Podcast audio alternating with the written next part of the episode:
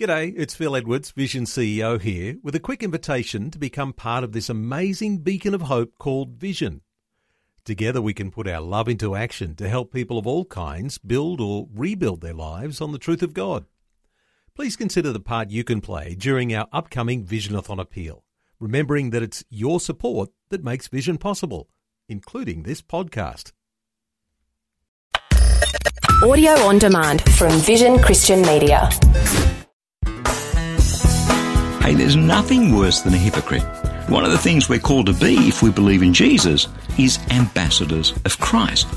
But if how we live our lives, what we say, what we do, if our lives don't measure up, then what sort of ambassadors are you and I going to make?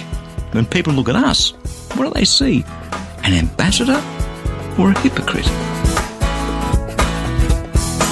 Hi, I'm Berni Dymet. Great to be with you again as we continue our retrospective, revisiting some of this year's most popular messages. This one had a huge response. It's called Christ on the Outside. And please do stick with me because at the end of today's message, I'll be telling you how you can receive your free copy of our latest life application booklet, The Best of 2019, because I really want to bless you at this special time of the year. Hey, let me ask you a question. If you're someone who believes in Jesus and who drives a car, do you have some sort of Jesus bumper sticker, one of those fish stickers on your bumper bar? Maybe, maybe not. It's, it's okay even if you don't. It's okay, I don't either. But if you had to put one on your car, let me ask you, does your behaviour on the road as a driver match up to the message of the sticker? I mean, are you a courteous driver who obeys all the road rules, or do you break the speed limit, honk your horn at people, and yell at them from the inside of your car? I guess if you're a courteous driver, it'd be okay to have a, a fish sticker or a Jesus sticker on your car because your behaviour is a good advertisement for God. In effect, because what you advertise on the sticker and how you behave, they match up. And so the message works.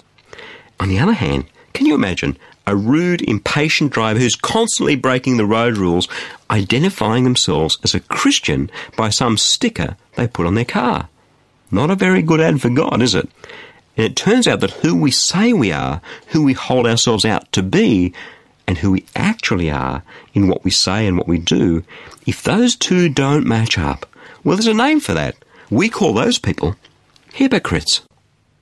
Over this past week on the program, we've talked about living our lives as ambassadors of Christ. The key Bible verse that I've been quoting, and forgive me if you've been with us each day and you've heard it before, but I'm assuming some people haven't. The key Bible verse I've been sharing this week is 2 Corinthians chapter 5 verse 20 where the apostle Paul writes that we are ambassadors for Christ since God is making his appeal through us. In other words, God, just as He used the Apostle Paul, wants to involve you and me in the business of making His appeal to the rest of the world. Now, what we've seen over the course of the week is that we don't all have to be Pauls to do that. Diplomacy, which is the role of an ambassador, mostly happens in one on one relationships where trust is built. So governments have relationships and a place and a forum to resolve difficult issues. That's, that's the point of diplomacy, and it's the role of an ambassador. I think sometimes we're misled into thinking, oh wow, an ambassador of Christ, well, that'd have to be the pastor's role, not me, because it sounds like a flashy, upfront kind of title.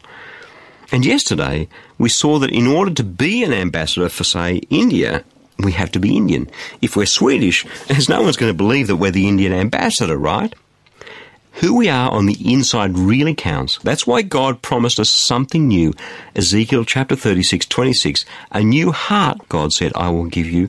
A new spirit I will put within you.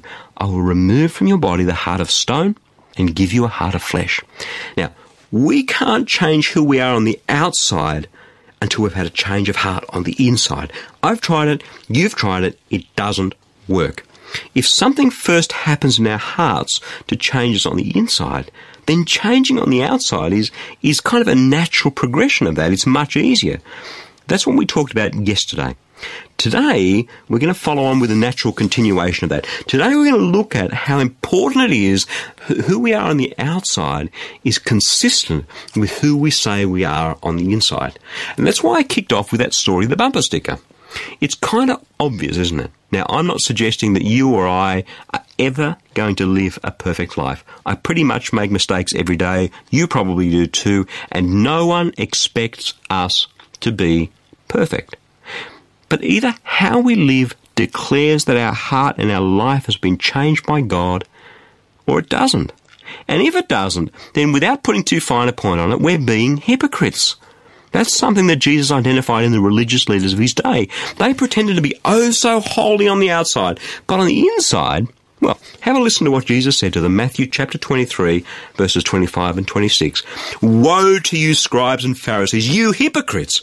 For you clean the outside of the cup and of the plate, but inside they're full of greed and self-indulgence. You blind Pharisees! First, clean the inside of the cup so that the outside may also become clean. Pretty in your face, isn't it? But, but you know, I'm comforted by that. I like it that Jesus is concerned about both our hearts, who we are on the inside, and our hands, who we are on the outside. If someone came to me and said to me, you know, Berni, I've heard what you've been saying. I've decided I want to be an ambassador of Christ. What do you think's the most important thing? Well, this is how I would answer.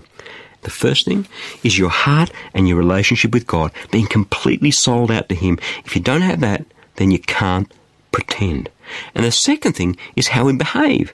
Because if you say that you're one thing and you do completely the opposite, people will pick you as a phony like that. And then, instead of shining God's light into the world, you've just turned people off. Let me give you an example. My country, Australia, has a strong relationship with the United States, has had for a good many years. Now imagine that the US government appoints a new ambassador to Australia and sends him across the pond to our country. And within a few months, we discover he's a lecherous drunk who can't keep his hands off women, whether or not he happens to be any good at his trade of diplomacy. And scandal after scandal involving this new ambassador hits the news and the press. How do you imagine such a person would influence the view that we Australians have, not only of the US government, but of the American people? it, it wouldn't be good for the relationship. It would be devastating, wouldn't it? Not only would this so called ambassador hurt the people around him, but he'd bring his nation and his people into disrepute. And that's why the lives we lead as Christians are so important. Come on, let's get real. Does hypocrisy display the glory of God? No. It brings God and God's people as a whole into disrepute. Ah, oh, those Christians, they're just a bunch of hypocrites. And God God doesn't like hypocrites. Listen again to Jesus, Matthew chapter 23 verse 25. Woe to you scribes and Pharisees, you hypocrites, for you clean the outside of the cup and of the plate, but inside you're full of greed and self-indulgence.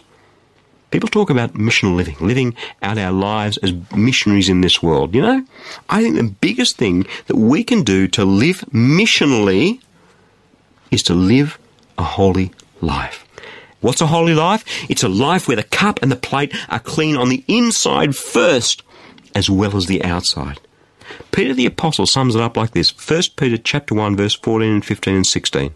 Like obedient children, do not be conformed to the desires that you formerly had in ignorance. Instead, as he who called you is holy, be holy yourselves in all your conduct. For it is written, You shall be holy, for I am holy. My friend, there is something wonderful and utterly sublime when we roll up our sleeves with God and we get to clean the inside as well as the outside. And here's the thing people notice. People sit up and take note and think to themselves, you know, something different about that person, something good, something I trust, something I want. And there, right there in that place, clean on the inside, clean on the outside, we have an ambassador of Christ.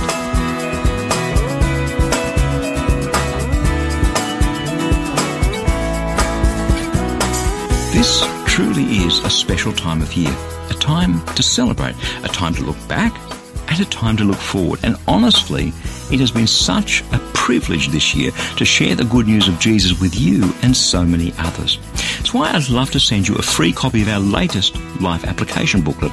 It's called The Best of 2019 and it's based on some of this year's most popular messages. So I'm praying that this small gift from me to you will be a mighty blessing. I'll be praying for you and everybody listening to this program that whatever you have going on in your life right now, your heart will be filled with joy as you celebrate the coming of our Saviour. Now, you can request your free copy of the best of 2019 by visiting ChristianityWorks.com. You'll see that free offer right there towards the top of the homepage. Just click on the offer, pop in your name and email, and that e-booklet will be winging its way to your inbox in just seconds. That web address again is ChristianityWorks.com. Thank you so much for joining me. I'm Berni Dymet, and I'll catch you again, same time tomorrow, with a different perspective.